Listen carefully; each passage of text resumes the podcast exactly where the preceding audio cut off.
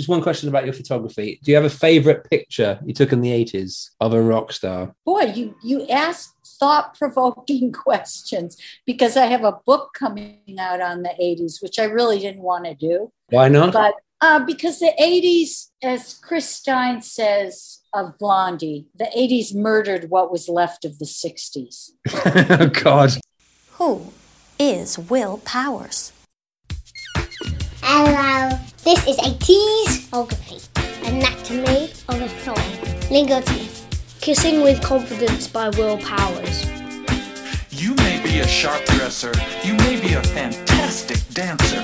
You may be a lively conversationalist. But what happens at the end of the evening when the time comes to show how you feel?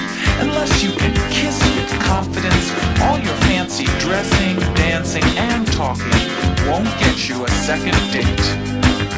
I'd meet a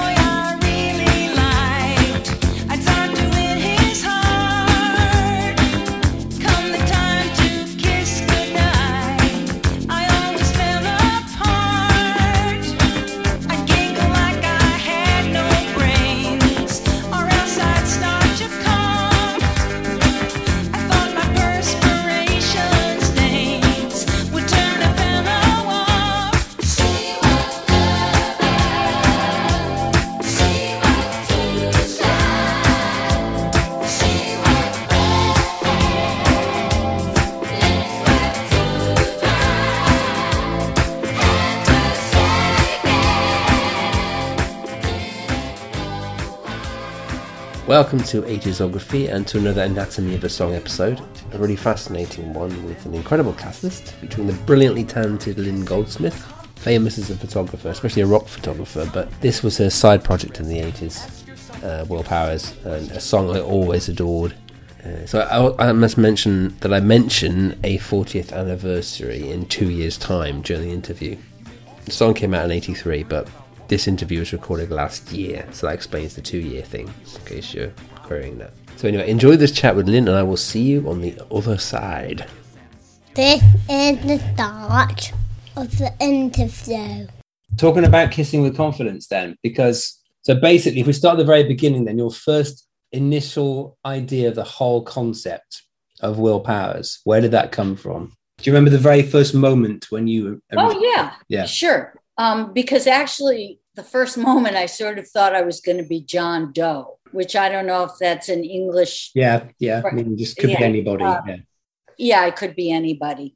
Um, but then I decided that John Doe, that name didn't really fit what it was I wanted to do. And I wanted to do a number of things if I was going to make a record. I sing, I've sung backup on Carly's records, John Denver, a number of people. And uh, I just, I, I, I just didn't feel I was a good enough singer. And that was the motivation in some way for me to be able to come out of that shell as a different being. And I became Will Powers. And I wanted to make music, first of all, that people could dance to. I have always, always felt that dancing was uh, really important for mental health. People laughed at dancing for mental health. And nowadays they talk about it as a, you know, since that record was 30 whatever years ago, Nearly 40. uh, for nearly 40. Nearly 40. It's hard to think, isn't 40. it? Hard to Yeah. believe, but yeah. Hard to believe, right? Yeah.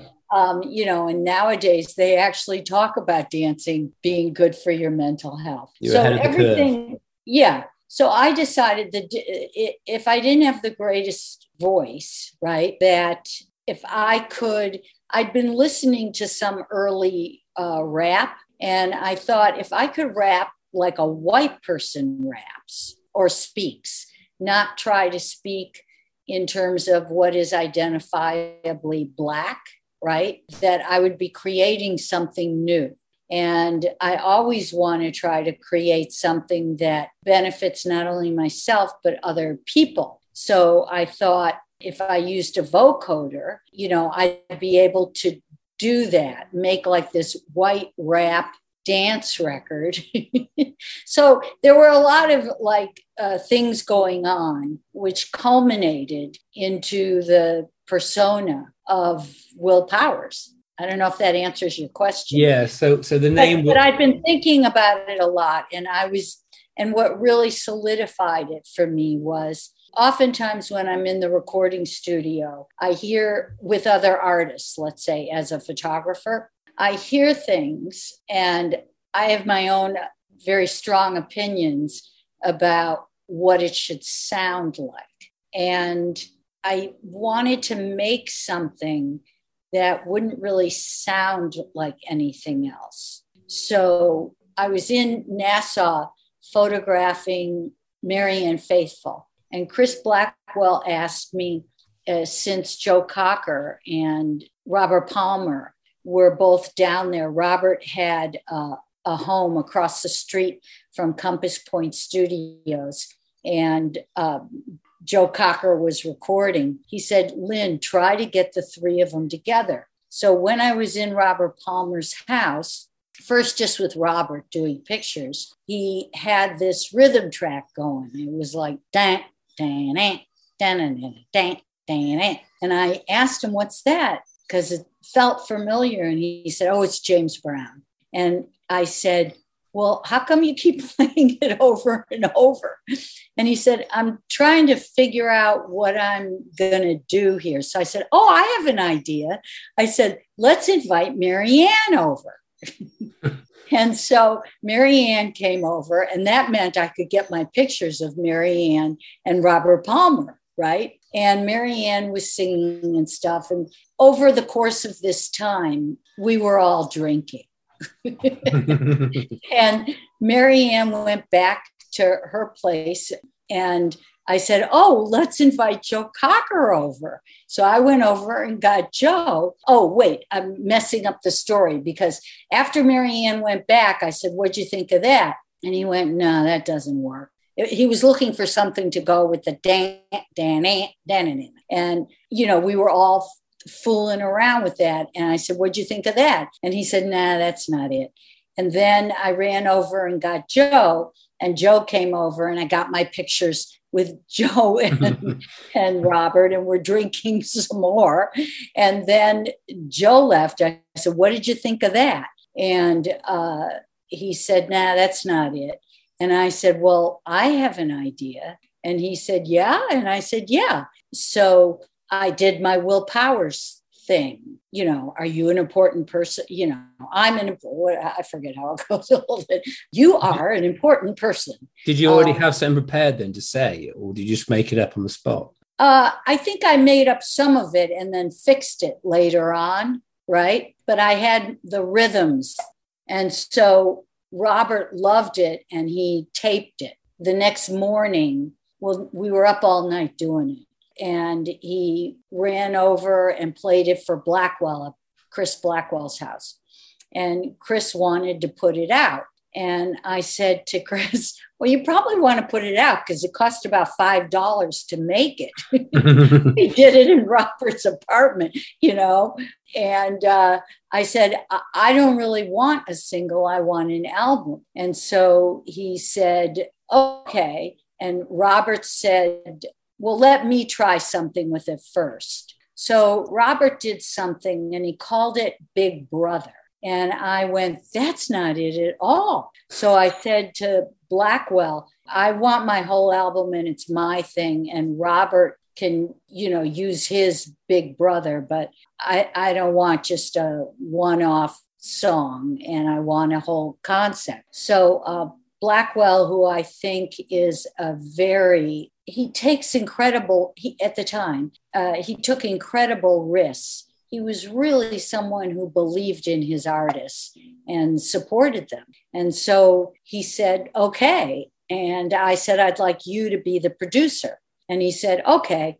Uh, so I was all set to work with Chris and have him produce the record. And we went in the studio. I went in the studio with Steven Stanley, an engineer at Nassau, uh, in Nassau at Compass Point. And I, I did some things that I was real happy with because Chris didn't show up. And then I went over to his house. Um, his house was a place that like artists stayed. I stayed there. So I, I went back to the house and uh, I said, You didn't show up. He said, Oh, I'll be there tomorrow. So the next day I went in at the time, which was scheduled, and I started fooling around with the machines and the board, and I didn't know what I was doing. And I thought I erased the bassline that I had put down the day before, and I thought I ruined it. So I went back to Chris and, and I said, My bassline was gone. You left me there alone. And he said, No, we just put it down so you couldn't. Um, uh, he did it as a trick. okay. He said, No, I know you can do this. You do it.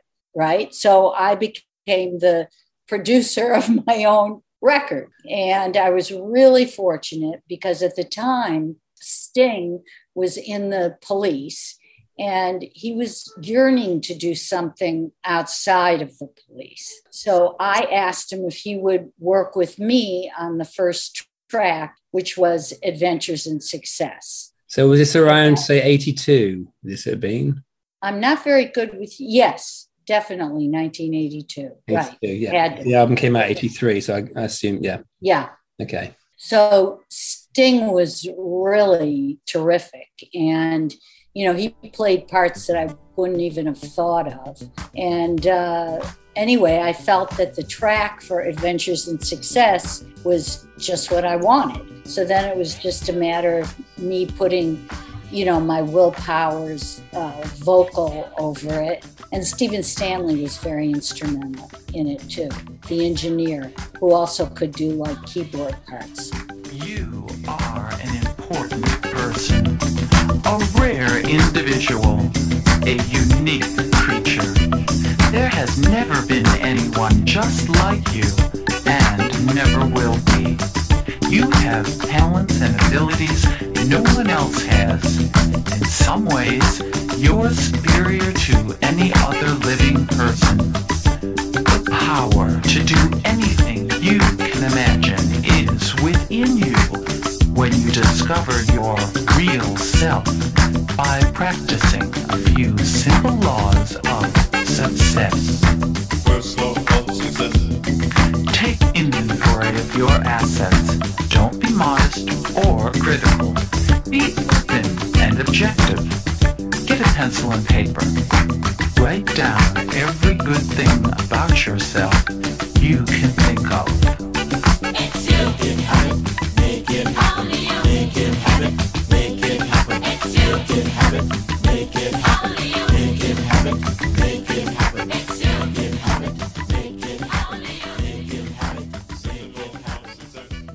Okay, so Sting was in the studio with you when you recorded that track. You kind of recorded it together. Oh, yeah. So I, don't, I haven't listened to. I I mean, there was never any time that I wasn't yeah. in the studio on my own record. Yeah. So, wait, so you were coming from the position of being this very successful p- photographer, and then you're going into making music.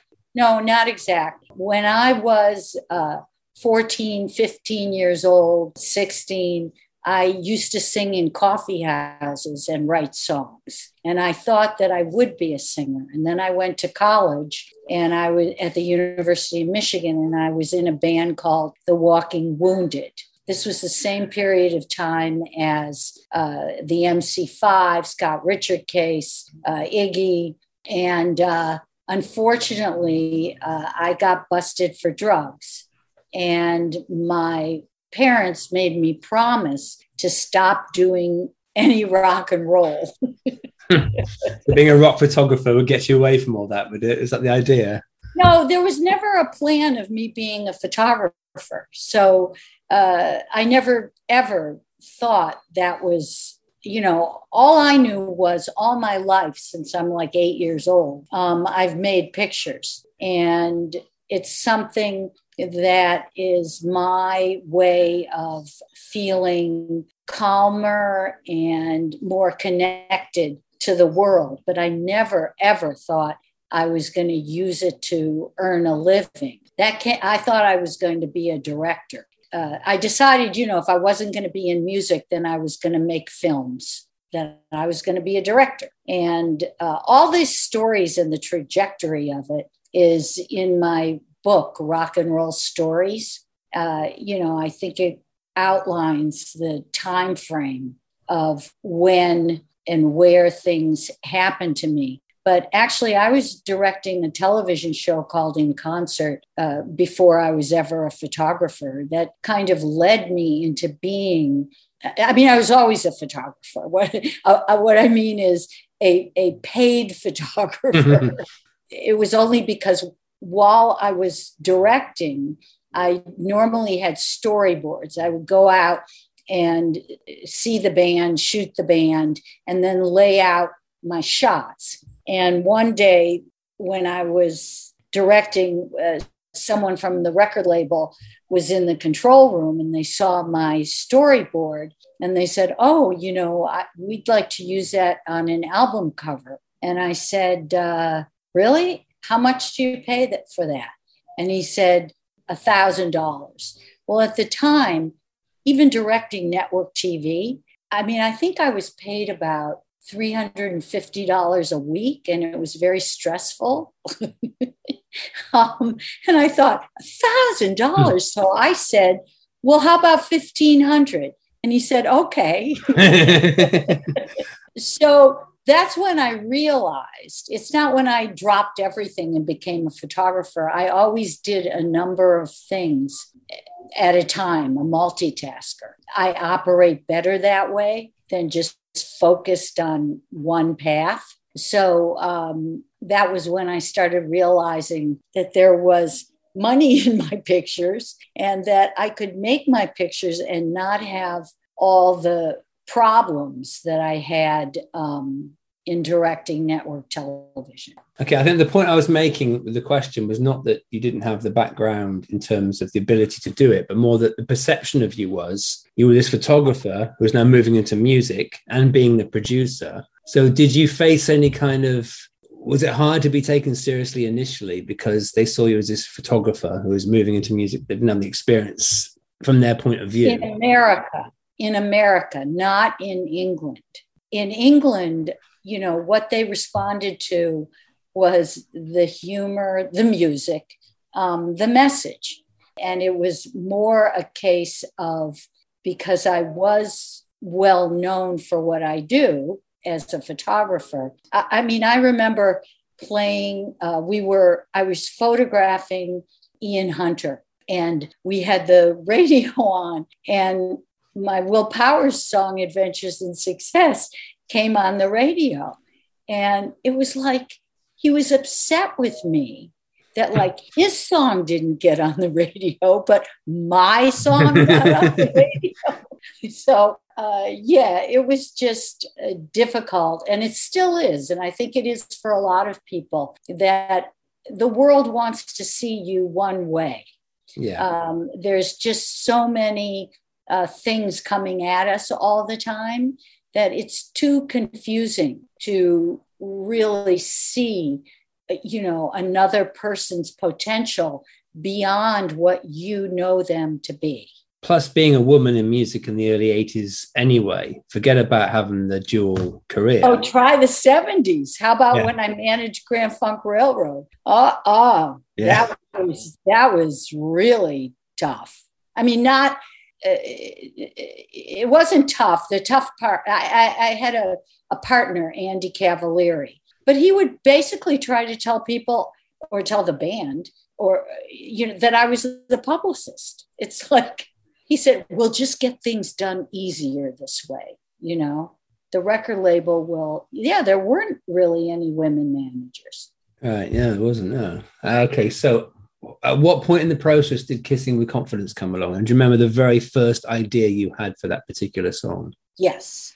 I actually, you know, I would go to, well, first of all, I've always been interested in expanding my own consciousness. So I've I've read all kinds of not only books on various religions, uh, whether it's the Rosicrucians or whether it's Buddhist teachings, but I read also like how to win friend, make friends and influence people by Dale Carnegie. and I laughed. I laughed so hard reading that book, but I felt like it was all true. So Will Powers is kind of like an offshoot of that. So I went to the bookstore and I was looking in the self-help area and I saw a title that said kissing with confidence. so I went, that would make a great song. That was the title of the book. Or was it Yeah. the whole book was about kissing with confidence? you know, How, how do you fill 300 pages about kissing with confidence? Uh, I didn't really read the book. I Okay. just saw the title and thought, oh, that's good. So did, was it the words that came first? You wrote down what you were going to say in the song, and then you started working on the actual music, or was it? Did it happen at the same time? Or Uh, no, generally speaking, the music always came first because when when I write lyrics, I need to be able to have a certain kind of rhythm and know where it's going. So for me, the music comes first and then the lyrics.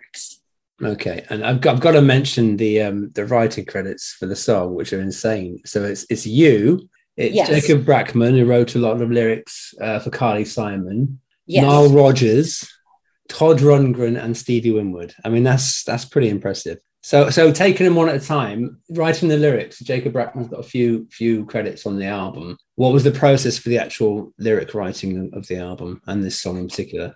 Well, Jake had written a, a film that I really loved, and he and I knew him, uh, you know, being Carly's uh, good friend, and that's how we became friends. And I really thought that he could help me with the writing, uh, not the ideas or concepts for the song, but sometimes finding a better line and just being there to. I really wanted this record to be a compilation of a lot of individuals who I enjoy working with and know, and who I felt they could somehow also benefit from working on Will Powers. So, I, I- did I answer your question? I'm not sure. Yeah, I think so. Um, in terms of th- this particular song, so would you write the first draft of the lyric and then he would have a look at it and contribute lines, or would it be a more 50 Yes, thing? yes, yes, yes. Yeah, yeah, yeah. He definitely helped me make things better. But there are things like, for example, on the song Smile, um, where I am the bag lady, Wilma Fox. That only came about because uh, it's a long story, but it's a bizarre story where you probably want me to talk about kissing with Oh, no, you go for it, go for it. oh, okay. Well, I got this phone call about 8:30 in the morning. The person said, "Hi, this is Bob Dylan." And I thought it was my friend. I, I thought it was a friend of mine playing a joke on me. And I started laughing and I said, Can you imagine? I said, when Bob Dylan is dead, right? And there'll be a tombstone there. And like people won't believe that it's even that's where Bob is, you know, something like that. And the person on the other end of the line started laughing. And I realized it wasn't who I thought was calling me. So I said, Who is this? So he said, It's Bob Dylan. so I said, Oh, I said, How can I help you? He said, Well, I'm trying to get in touch with Sly Dunbar. Can you help me do that? So I said, Sure. And uh, I gave him the information. It was interesting because Sly was coming to town like just in a couple of days. So Bob said, You know, I'd like to meet you. Can I come over? So I said, Sure. So he came over. I mean, he's Bob Dylan, you know? and uh, that's the one that I grew up with who really had a powerful effect on who I am and how I think. But I would look at him. I was on one couch, he was on another. I would look at him while he was talking, and I would think, that's Bob Dylan. and I would really listen to the cadence of what he was doing. And he asked me to listen to it. I had guitars and stuff. So he asked me to listen to a song that he'd written. And I said, sure. So he sat there and played it for me. And for some bizarre reason, at the end of it, I started crying. And he said, What's wrong? And I said, I said, What you're saying is horrible. What song was it? uh, I forgot. I literally forgot. But it, but the but the, what I didn't forget was what I thought was horrible was that he wasn't acknowledging that if you love, you're going to hate. That's what I remember. Because, you know, there are always two sides to a coin. And I thought that Bob Dylan would know that. I couldn't believe that he could write a song in which he really wasn't very enlightened. And that really upset me. So he was he was there for hours and then he invited me to go with him and Walter Yetnikoff out for dinner. And I said, no, I, I'm not really interested. You know, they want to sit and talk with you, and I don't want to just, you know, come along. Besides, I had a session the next day for my own will powers. And so he left. And I had been really stuck on what I was going to write. I was really like just thinking, I'm nobody. I can't do this. How did I get into this? And I decided to sit where Bob sat. and I pretended Get some of his aura. Yeah. yeah, I pretended that I was Bob and in my own house alone. and suddenly Wilma Fox came out. I was in the gutter at the end of the line. Ah, so on that record, you're channeling Bob for that bit. Yes, yes, Ah, that okay. whole long rap Yes. by Wilma Fox is me walking around my house. I just sat there and, and then I got and I became like Wilma Fox. I mean, it was really fantastic. yeah. And now, testimonial from former band lady Wilma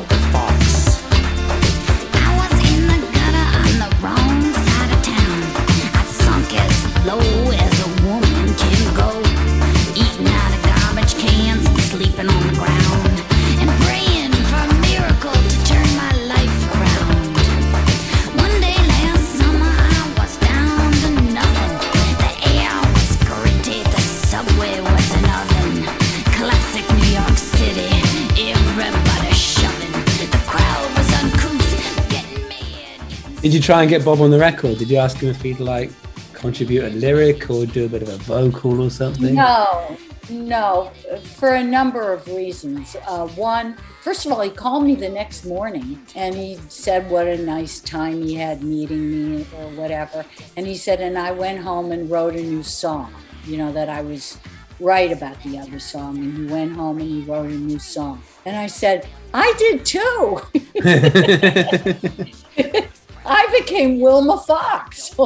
but you know, Bob, I, wouldn't ask people who I'm into, uh, particularly then, electronic music. And that's not who Bob Dylan is.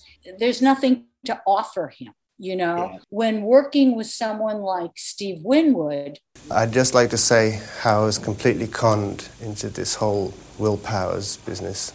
part of it was that Steve had kind of been a hermit. You know, when he made Arc of, Arc of a Diver, that was him in his home studio. And he really didn't leave his place very often. And so I thought I could help him getting him back in the music world, working with other musicians if they weren't working with Steve Winwood that the pressure wouldn't be on him because he'd be doing it with me and he'd be able to play with these other musicians because he hadn't played with other musicians for a very long time. And so that's what happened. Each person there, there was something, you know, and I'm sure Nile partook in it because he wanted to meet and play with Steve Winwood. So they played You know? together. They played together when they Yeah. did that. Yeah, yeah. No, none of them knew each other. When we did Kissing with Confidence, we did a few songs together, but when we did Kissing with Confidence and the three of them were in the studio, particularly on that song, it was not happening. They were each one of them, Todd, Steve, and Nile, are control freaks. Would you consider yourself a control freak as well?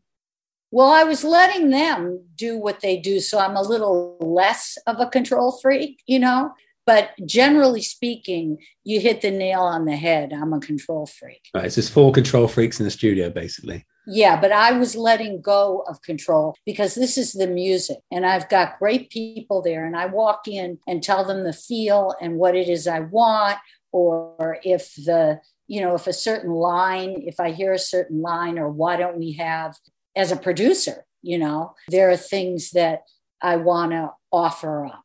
Forget being the artist. And when I wrote Kissing with Confidence, I really wanted that song for myself because I can sing that song, right? And that was the whole idea.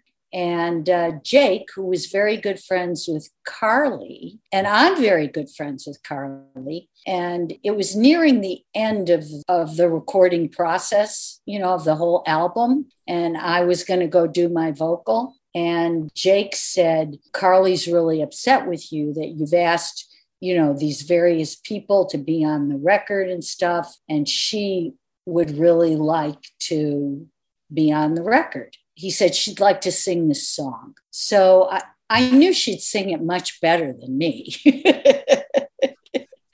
but it was a tough decision for me because I felt like if I sing this song, then people will know when I go out there, you know, that that I'm a actual musical artist. But not only do I love Carly, but I knew, I felt like maybe he's right because Carly grew up in a period of time where it was not not considered beautiful to have a big mouth, you know, big lips, big Mhm. mouth. That was not the style then. And Carly has a lot of a lot of hangups that one would never think someone of her great beauty and talent would have. And it's part of the reason I love her so much. But I felt like, God, Kissing with Confidence really is her song. so that's how she ended up singing lead. And I have to tell you, she came in and did that in one take, Wow, really? The whole thing? the whole thing.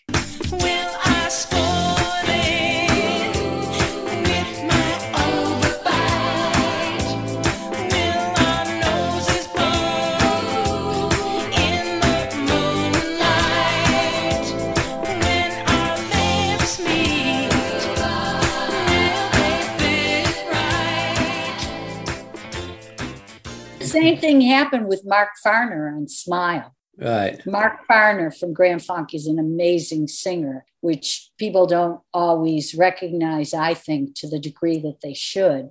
And if you listen to that vocal on Smile, Mark's just amazing. People always say, like, who is that? I go, like, guess. And they're shocked that it's like Mark Farner um, of Grand Funk Railroad. He sings like that? Yeah.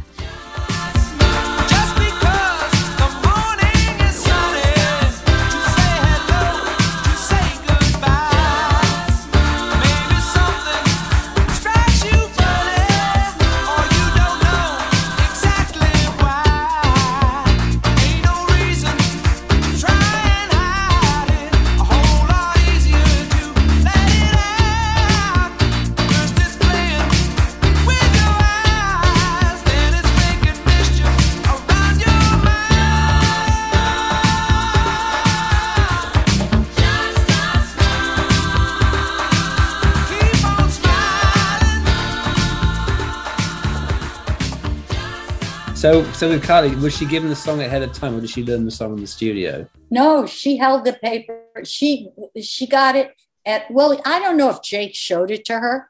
Jake and her are kind of like brother and sister. So I don't know if she got an early prep and just impressed me.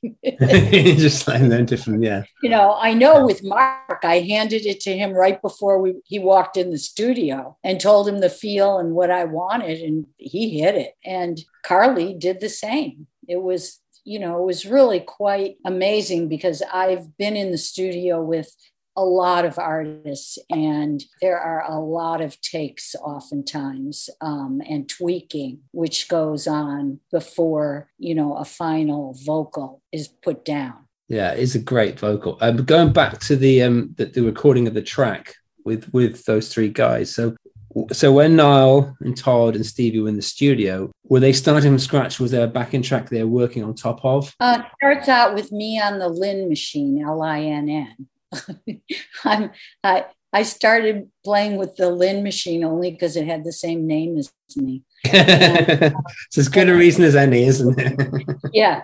And then um, I sort of tell them the feel and they get going. But on this one, I felt that Todd had the right approach. So because the three of them were not really in harmony together, right? I just came in and I said, for this song, you know, I want uh, the feel that Todd had. So I would say that in regards to kissing with confidence, he was more of the basic music line. And that's why then I did Smile with Nile. You know, like everybody gets their own. But I had this idea for the three of them together. Yeah. But I had to go in and kind of, you know, make it clear that what Todd was doing was, you know, the direction that I wanted to go. Okay, so in terms of what Stevie and Nile, so Nile's guitar part, for example, is that what he originated, or was that was given to him? Like, can you just play something like? Oh this? no, no, uh, he originated it, but it was yes, he originated it.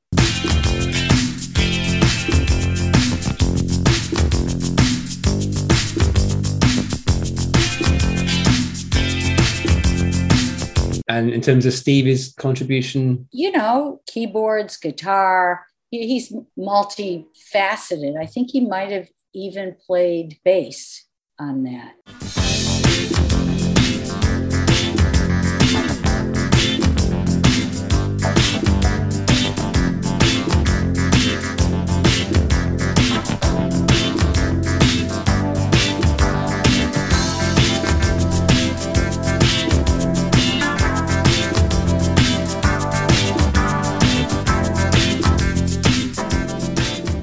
And at what point did you know? Okay, we've got the finished version now because you mixed it with Todd, didn't you? Yes, Todd definitely. We mixed that album in three days at Todd's studio up in Woodstock. And yeah, he was amazing. It's very difficult to make a talking record where the words can be clearly brought forth from the music. And I was real happy, and he taught me things. And sometimes he, in the mix, he would say, I have to be honest. He'd go, like, you know, well, what do you want to do with this?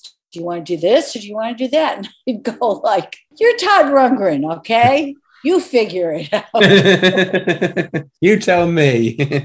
you tell me. No. But did you know when it was finished? So when you heard a mix? And Oh thought, yeah, that's definitely I know when I hear things.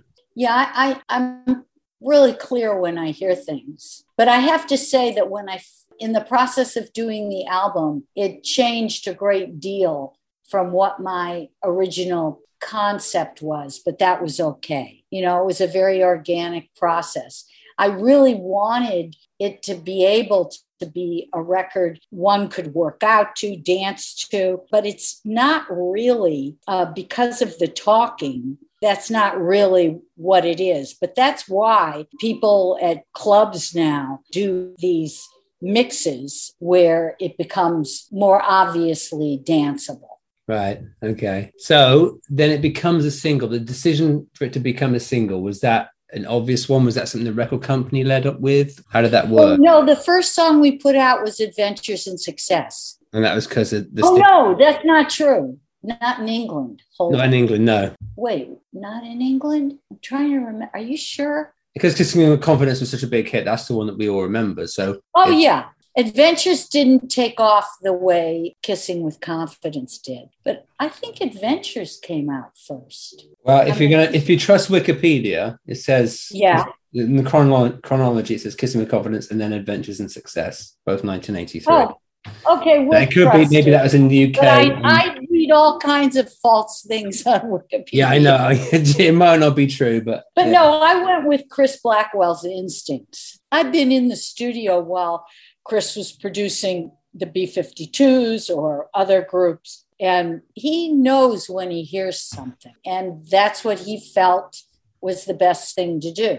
The problem with having Kissing with Confidence be a hit is I had, well, it was a plus and a minus, as life always is. I had put together a band because I felt it was really important that people um, see me perform. Otherwise, it would just seem like something that wasn't authentic. So I had this really good band together and thought I had tour support from Chris, but it ended up that Chris wanted me. I had a pretty big uh, photography business by that time in New York with a lot of employees, and we syndicated pictures all over the world. And he said, I want you to, if I'm going to do that, I want you to move to London and I want you to give up photography. so uh, I thought a lot about what I really want, and I decided that I wasn't going to do that. So that's a decision that I don't know if I regret or not. The people that I know who are willing to go through what it takes to be as successful as they are on the music ladder are people who like there's nothing else this is what they do That's their okay? life, yeah. Yeah. that's their life. And so they don't mind well they do mind. That's why later on in life they get to be nasty. They do all these interviews where you're asked a lot of dumb questions.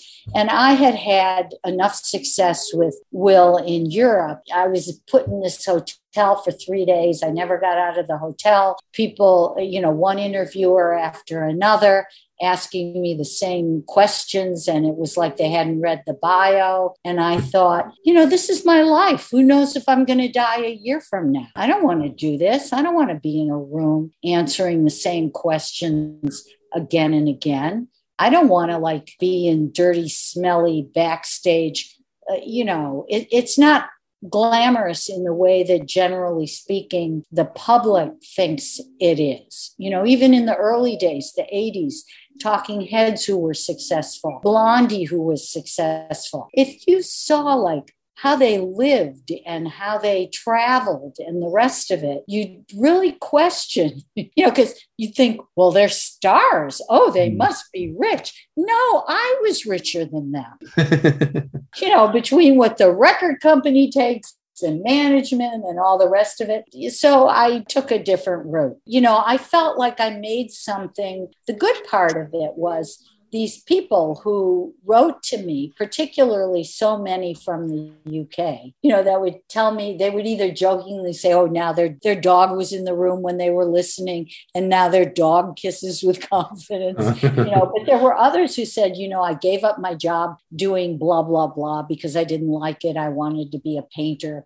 and I'm painting now." One even sent me they painted a painting of me and it was amazing and you know and i'm doing well so i felt like gee i'm so lucky you know i mean the record started being used i don't know why by the national marriage guidance council in the uk okay, I can see a logic to that. Yeah.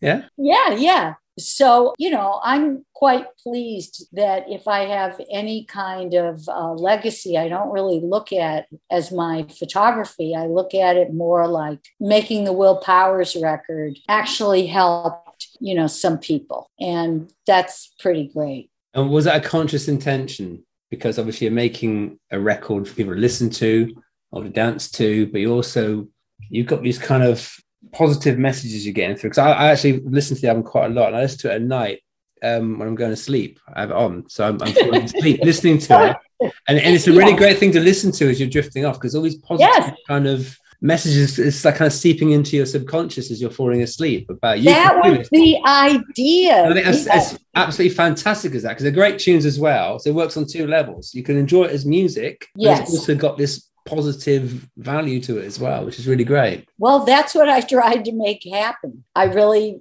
felt like people find such a healing in music, right? Music itself. And I did, even if I didn't know what people were singing, it just made me feel better, you know, as a little kid. Hmm. listening to the radio or whatever. I didn't understand. It- it- I mean, what was a wop? A wop bop loo bop, a wop bop bang, you know? And so it was great that felt I achieved a certain goal of putting out messaging, which I thought would be kind of subliminal in a way, because I was hiding it under the guise of, you know, popular electronic music. But it would, because music is around us all the time for a lot of people. Around us all the time. You get in the car, you turn on the radio, you come home, you put on music. I just felt like if I could put positive messages to that that that's what i wanted to do but i didn't want to be you know like when i say um háblame único del mundo dígame como and use that in kissing with confidence as a chant because there are chants like om namah shivaya or, or uh, there's so many different mantras that people use to to center themselves so I thought, well, it could also just be a language. I mean, háblame único del mundo, dígame cómo hace ese sonido. That's talk to me only one of the world. Tell me how you make those glorious sounds and turn me into a snarling, growling beast. And I thought it was funny. I can't really deliver self help in a way that doesn't make people laugh, you know, even if it's not the record, if it's just me in a room with somebody, because life is pretty funny. It's bizarre. and um, I think if you can't laugh at yourself and can't laugh during the process of it all, that that's pretty sad. Dígame cómo te hace ese sonido tan glorioso que uno con anticipación de él. Meritación vestía, gruyendo, entusiasmándose y palpitando. I wanted people to laugh. Some people got, they had to decide was Lynn Goldsmith serious? Is Willpower serious? Or is she making fun of this? Well, I'm both. I'm doing both Mm. at the same time. Yeah, it doesn't have to be one or the other, does it? You can No, make a serious it- point with a smile on your face. Yeah, it doesn't matter what the chant is, it matters what your intention is. Yeah, yeah. Okay, so the single is released now. Were you involved in because it's a five and a half minute album track and a four minute single? So, in terms of what they take out of the album track to make it into a single, were you involved in the editing, or was it like Yeah. you? Yeah, Yeah. Because it's very specific. Because you've got you've got a lyric that is a very specific thing that you don't want just butchered and the, the complete context of the song lost. Yeah, no, uh, they didn't touch anything I did. So you were involved with the editing of that and the the video. I assume you were involved with the making of the video quite intensely. Yes. well. uh, yes. You mean the kissing with confidence? Yeah, it was my money. And so there was a limited budget. So the animation that I did had to be kind of cut back, so to speak, because I'd spent all this money on the animation for Adventures in Success and for Smile. So in the budget that Island had allotted. So um, when it came to kissing with confidence, I just thought I'd keep changing hats, you know? I was going to say you have a lot of costumes in the video. Well, it's it's the idea. Keep Yeah. changing hats. I wear wigs and stuff, even in you know real life now. Like I have short white hair, but in fact, you know, I wear I have long dark wigs and wear hats, and you know, I like changing it up because I think when we change up our appearance, we allow ourselves to experience others and have others experience us differently than what we're used to. And that causes what I call a pattern interrupt. I think that's good for everybody. Yeah, I agree. That's a really good uh, tip. Saying it sounds so hokey, but the song hits the nail on the head. Yeah. I assume that TV appearances were not on the equation, part of the equation, then because of the nature of the Oh, song. no. I was on TV quite a bit in the UK. Yeah. What you Uh, didn't, do- you didn't do Top of the Pops? I remember the first time I saw heard the song was the video on Top of the Pops. I don't ever recall seeing you. You didn't perform on Top of the Pops, did you? Uh, no, what happened with Top of the Pops was I flew back to the UK to be on Top of the Pops, right? And the UK office of Island Records gave the track Adventures to like a children's show that was on in the morning or whatever. And they had promised an exclusive to Top of the Pops. So Top of the Pops dropped when I got there. I was then told it's not happening and this is the reason why, and we're sorry. So I said, well, let me get them something else, something that's unique. So uh, I got a 16 millimeter camera and I got Eric Clapton. I was out of work for two years. My life was going nowhere. I was a bum until I came across Will Powers. Got a fake Queen of England I hired. I was going to ask you and I about that. made- It's an amazing, like three minute kind of testimonial thing. So that was done for the BBC, was it? totally it was done because and and i finished it within 24 hours and somebody went on a train and took it there and that's why and how the testimonials got made in fact the guy on my shoot the electrician he was the electrician that's in the testimonials Oh, okay. That was I natural. went out when I, you know, when I didn't have enough celebrities or whatever. I pulled people off the street, literally. You don't know me, and I don't know what this is about. But I was just walking down the street and somebody dragged me in and said, Do you want to be on a video? Well, I didn't really want to be on a video, but I don't have any willpower. I, I walked out and just said, please, I'm making a video. Would you come in here? Yeah. I- I- It's amazing. So you got um, Tom Bailey and Steve Winwood are on the record. Some of you may know that once upon a time the Thompson Twins were a seven piece disaster area, and then we met Will Powers. You got Eric Clapton, Meatloaf's in it, Holly Johnson, Frankie Goes to Hollywood. Where there's a Willie, there's a way. Uh, and you also got Tony Woodcock and Graham Oh, Rix. Frankie's not on the record. I mean, Not on the uh, record, but no, he's on in the testimonials video. I'm saying. Oh, yeah. Yes. Yeah. Holly Johnson's in it, but also Tony Woodcock and Graham Rix, who were playing for Arsenal at the time in their Arsenal kit. Everyone can score with Will Powers. Have you? Well, have you? I'd like to. Now, did you know who they were and how? Well- did, it's, it's so random. You got these pop stars. All of a sudden, you got two Arsenal players. Yeah, I thought that would be well. I didn't just have pop stars. I had regular, pe- you know, I had people. I had regular people. Uh, uh, you know, I had an actress for the Queen of England. Yeah, Jeanette Um, Charles. yeah, yeah. My husband and I are delighted to introduce Will Powers to our friends both at home and abroad throughout the Commonwealth. Yeah. No, I'm I just throw things together. And fortunately for me, I was very good friends with Barbara and David Dein. Uh, and David Dein was the director of Arsenal, you know, one of the owners Right. of the club. And uh, uh, you know, I'd been to England many times before, and I always stayed with them, and I would go to the games. And so, you know, I knew those two, and they were like so excited to be in the video. So, yeah. Well, I, I- yeah, I was quite amazed when I watched it, seeing all his, all his faces popped up. Uh, yeah, I love that. So, so the release when it was released as a single and it hits in Britain, are you aware? Of this made aware of this straight away that it's, it's a hit, that it's getting a lot of radio play and it's going up the charts. Sure, because the record label is calling you. They're very excited and they want you to do press and they're paying attention to you. And the reaction in America, how did it compare to the reaction in? Because because the, the British charts were always open to pretty much anything. So you have to anything left field always had a chance of getting the charts, especially Well, in the eighties. There were there were two things that happened when it was about to be released in America. And this was also, I think, the big problem in America. Island Records was changing distribution. They were no longer with, I think they were they were going through Warner Brothers and they were changing. So I got caught in this distribution thing, uh, which company, you know, the timing and things like that happened to artists.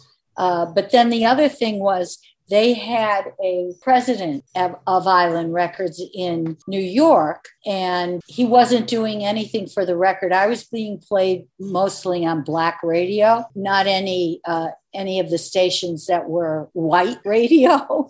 But the black market loved me, and, and until Frankie Crocker got on the air and told them I was white. I don't know Yeah, why they thought I was black.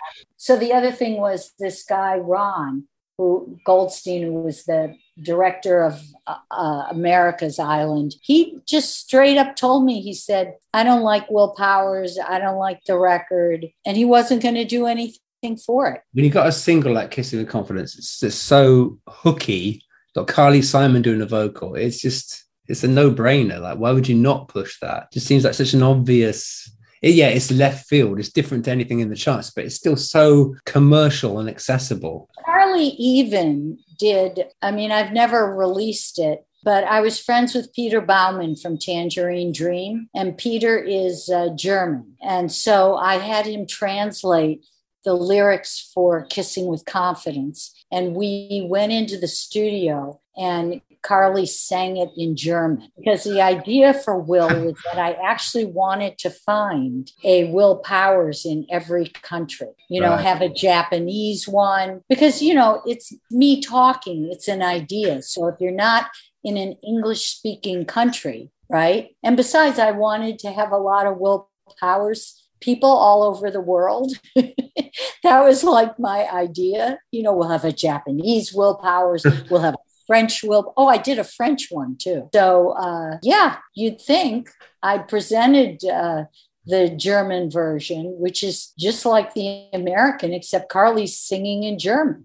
And uh, that I didn't release it, but I own my masters, so I can, you know, I can release things now, 40 years later, or uh, whenever I want to. Yeah. You're going to release that German version? um, Love to hear that. That'd be amazing. Carly singing that in German. yeah, it's really great. I think- Wilhelm Powers. well, it, yeah, I, Kissing Mitch Confidence.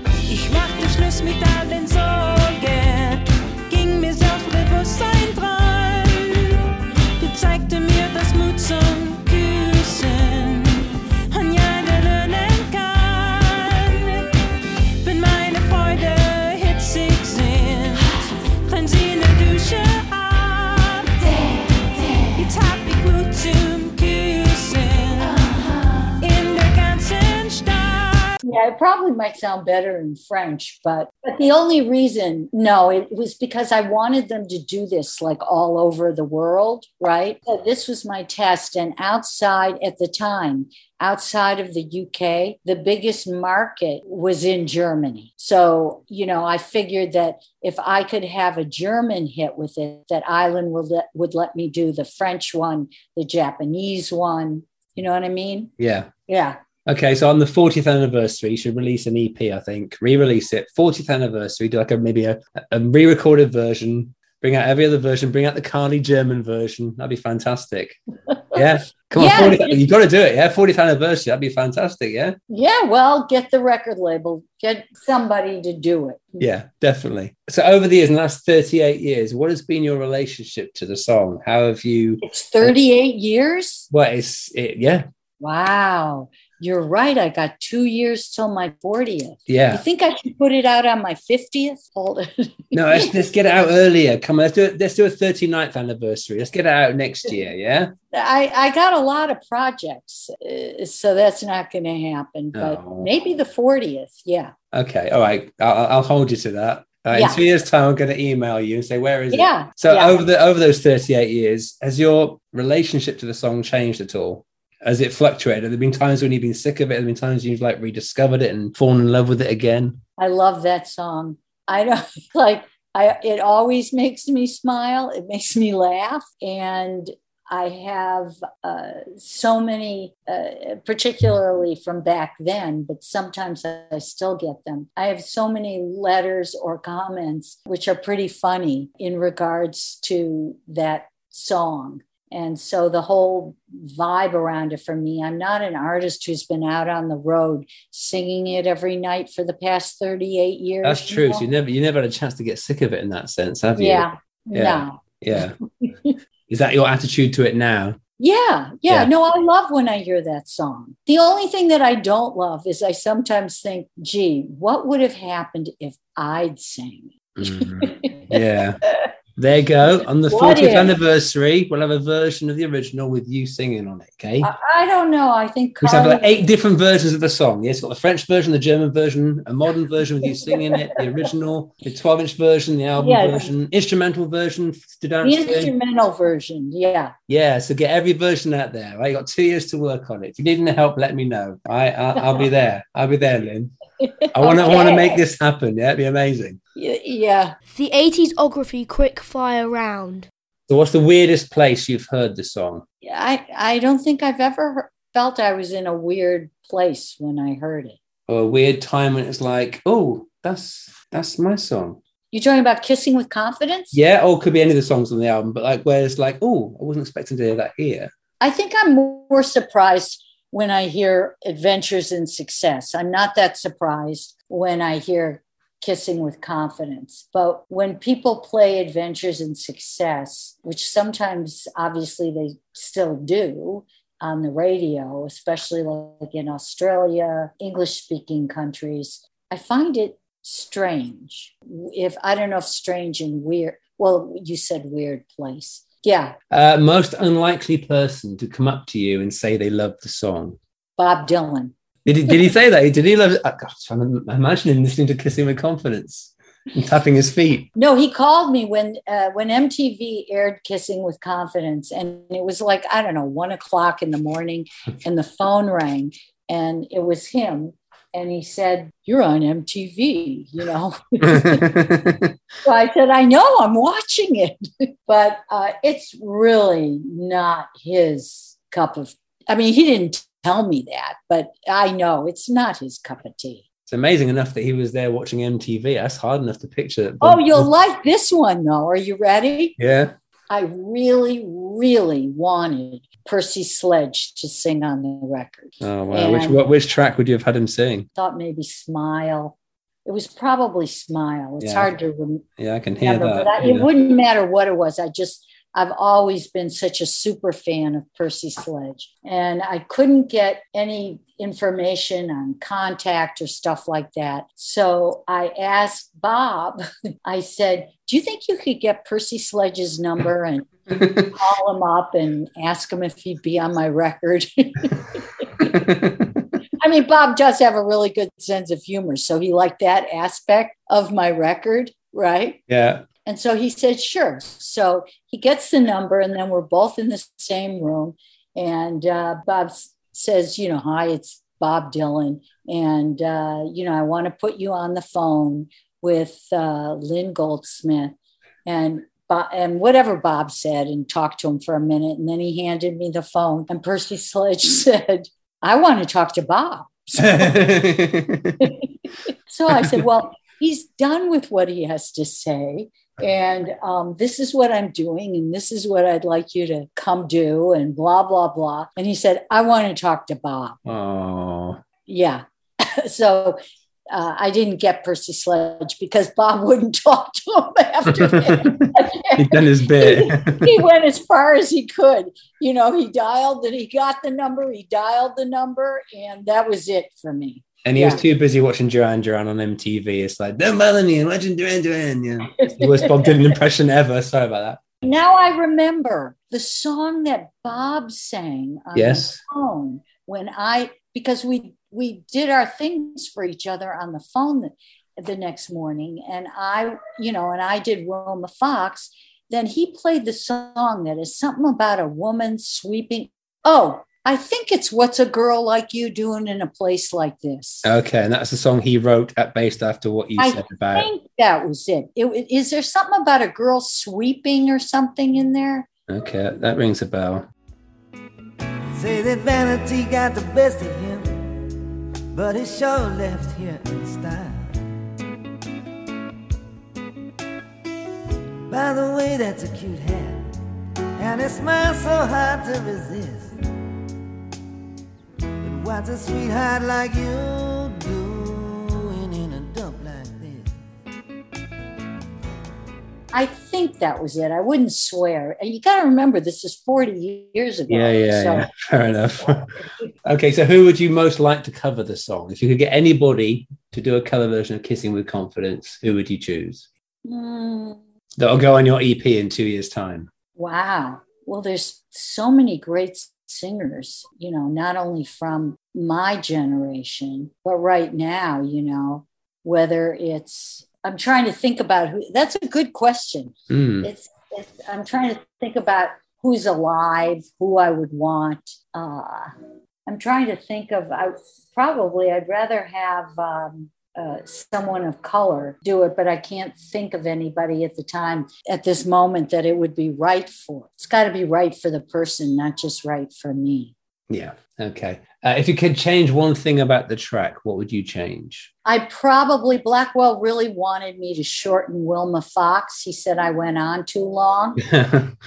Um, but it was a poem, you know, it was Yeah. a poem I wrote, and I fought him on it, and he let me have the record the way I wanted. But I, looking back, I should have listened to him because it was too long a period of, of time of her yapping away. But what she said was good.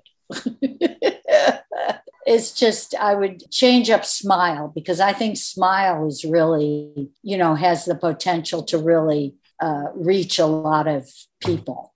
That's the one I would really like to reshape. And actually, after Nile heard Todd's mix of Smile, Nile said, I have, that's not what I would do.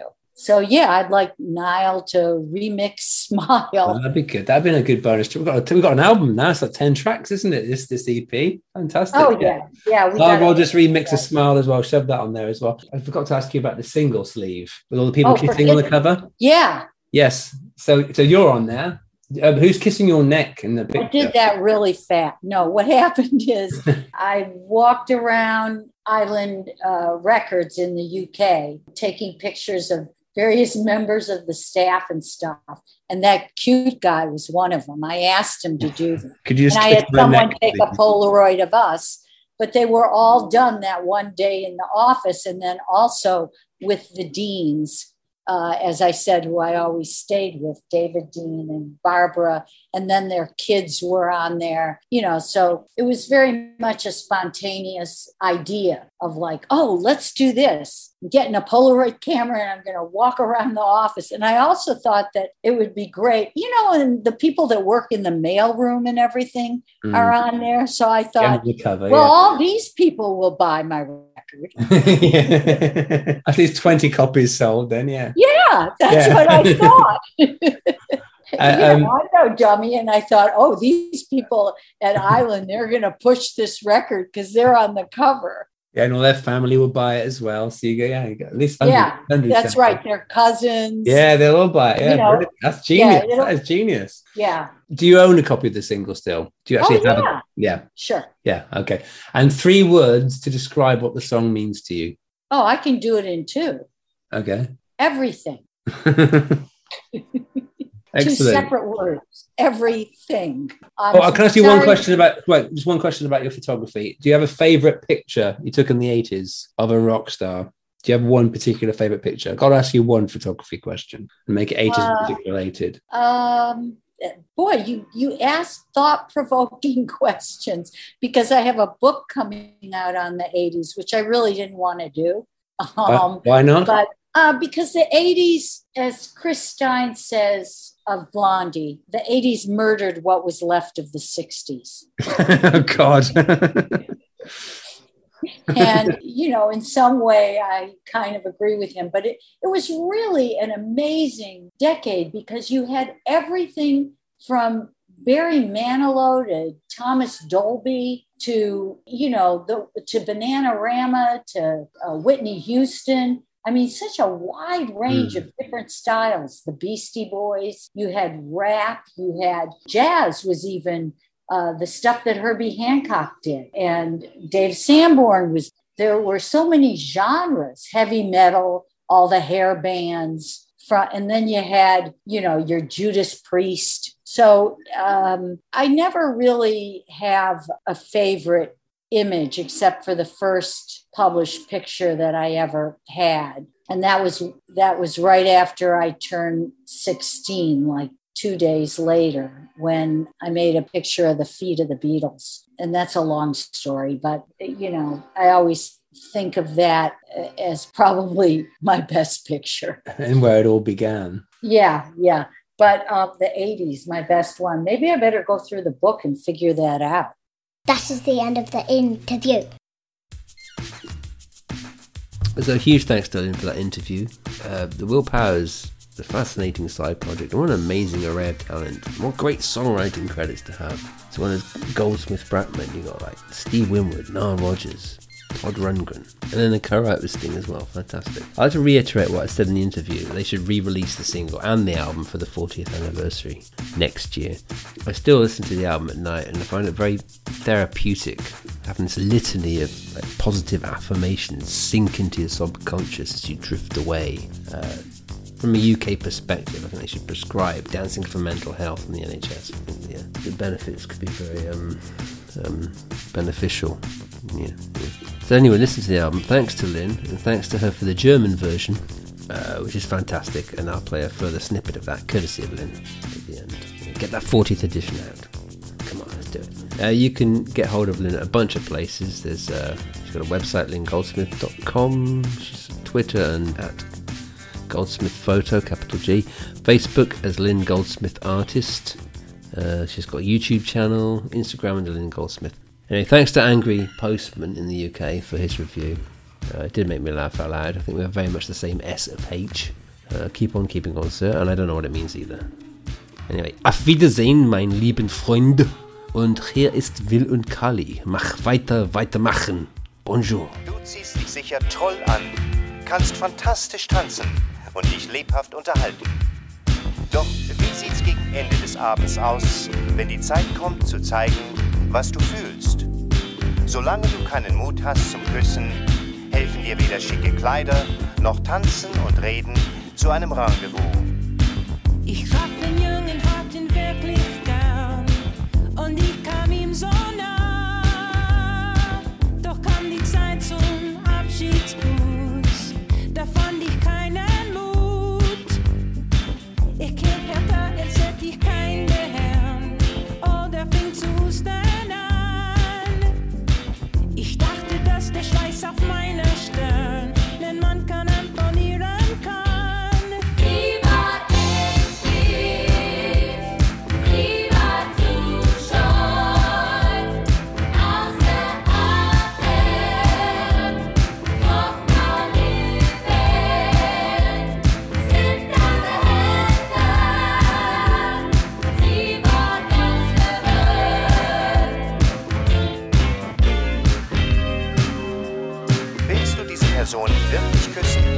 Dann sei ehrlich.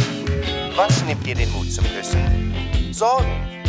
Einige lassen sich beheben, wenn du dir ein paar einfache Fragen stellst, bevor du küsst. Ist dein Atem frisch? Hast du Spinat zwischen den Zähnen? Ist dein Desodorant stark genug? Vielleicht sorgst du dich auch darüber, was geschieht. Who is Will Powers? Change the station. Change the station.